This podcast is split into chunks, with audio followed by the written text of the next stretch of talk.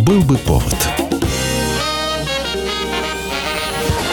Здравствуйте, я Михаил Антонов, и эта программа «Был бы повод» 4 февраля на календаре рассказ о событиях, которые происходили в этот день, но в разные годы, ждет вас сегодняшней передачи. 1789 год. Коллегия выборщиков избирает Джорджа Вашингтона первым президентом США. До этого года существовала должность президента континентального конгресса и президента сената, однако все эти люди не обладали полными полномочиями по управлению всеми штатами. По всеобщему согласию, 57-летний Джордж Вашингтон, главнокомандующий одной из армий в период войны, избирался президентом без реальных оппонентов, так как обладал огромной популярностью. Каждый выборщик обладал двумя голосами. Кандидат, который во время выборов получал 50% голосов или более, избирался президентом. Сами выборы первого президента США проходили по системе непрямых выборов. Коллегий выборщиков, при котором выборщики от каждого штата голосовали единым блоком. После победы Вашингтона Конгресс устанавливает годовую заработную плату президента в 25 тысяч долларов. Будучи обеспеченным человеком, Джордж Вашингтон первоначально первоначально отказывался от такого вознаграждения, но позже принял оплату. 1911 год, 4 февраля, учреждена эмблема автомобиля английской компании Rolls-Royce – статуэтка «Дух экстаза».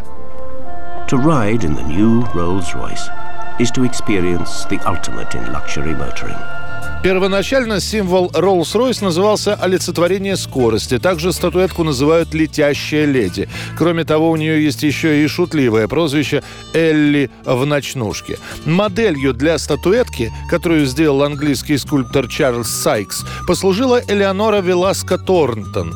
Она была секретарем и любовницей барона Джона Дугласа Скотта Монтегю.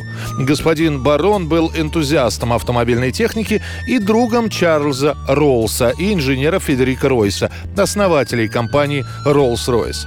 Барон Монтегю даже написал стихотворение, посвященное статуэтке.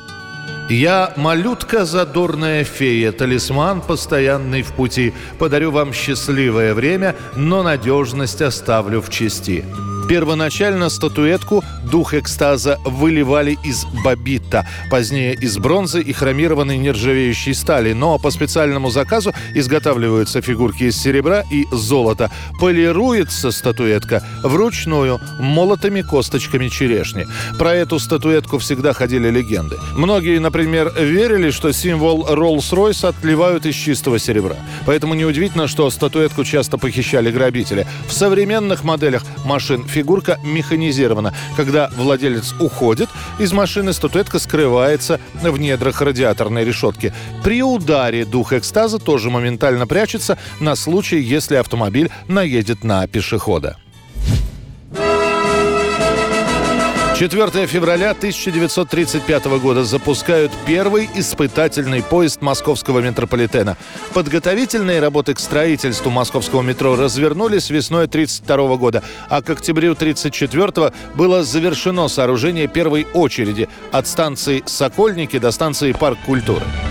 Крепко скованные бетоном, под шумными и людными улицами пролетарской столицы проложен сквозной путь первой очереди лучшего в мире московского метрополитена.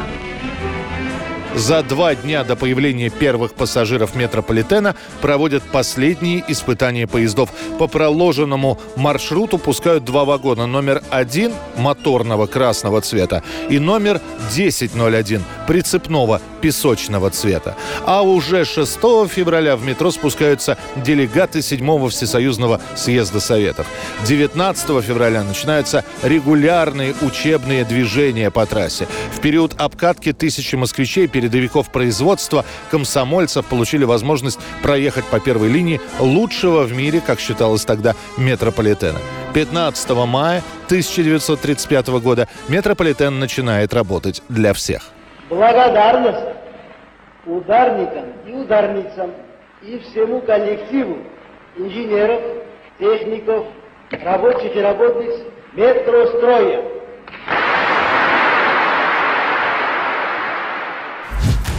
4 февраля 1974 года. Патрисия Херст, внучка Уильяма Рэндольфа Херста, американского миллиардера и газетного магната, в возрасте 19 лет схвачена в университетском городке Беркли американской леворадикальной террористической группировкой «Симбионистская армия освобождения». Все газетные заголовки тех дней начинают печатать ежедневные подробности этой истории. Похитители Патрисии выйдут на связь только спустя несколько дней, когда поиски внучки миллиардера практически прекратятся. Мы не отходили от телефона, отвечали на звонки похитителей. Надеялись, что они отпустят нашу дочь. Как выяснится, намного позднее Патрисия проведет 57 дней в шкафу размером 2 метра на 63 сантиметра. Первые две недели она будет сидеть с завязанными глазами. Первые несколько дней ее не будут выводить в туалет, и у нее будет кляп во рту. Похитители требуют сначала освобождения двух членов своей группировки, позже они меняют требования. Теперь они добиваются выдачи каждому неимущему жителю Калифорнии продовольственного пакета в 70 долларов и печати массовым тиражом пропагандистской литературы. Если бы на эти требования семья Херстов согласилась бы, она потратила 400 миллионов долларов. Семья объявила о невозможности выполнения условий. Тогда симбионистская армия освобождения предлагает выделить 6 миллионов долларов тремя порциями по 2 миллиона. Когда деньги соберут, внезапно появится ошеломляющее сообщение. Похищенная Патрисия Херст выпускает аудиообращение, в котором отказывается от семьи и говорит о том, что становится членом симбионистской армии освобождения. Она примет участие в одном из ограблений банков. И лишь арест членов группировки в 1975 году позволит Патрисии Херст вернуться домой. Ее долго будут допрашивать. Выяснится, что она помогала своим похитителям вынужденно, а все поведение Херст впоследствии назовут классическим примером стокгольмского синдрома. А она была рада видеть вас? Конечно. Мы ей сказали, что любим ее. Мы бесконечно благодарны ФБР и полиции Сан-Франциско, что они вернули нашу девочку.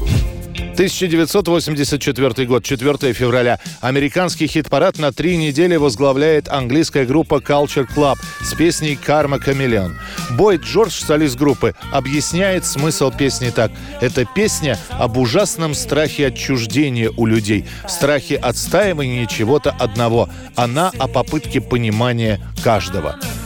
Это была программа «Был бы повод» и рассказ о событиях, которые происходили в этот день, 4 февраля, но в разные годы. Очередной выпуск завтра. В студии был Михаил Антонов. До встречи.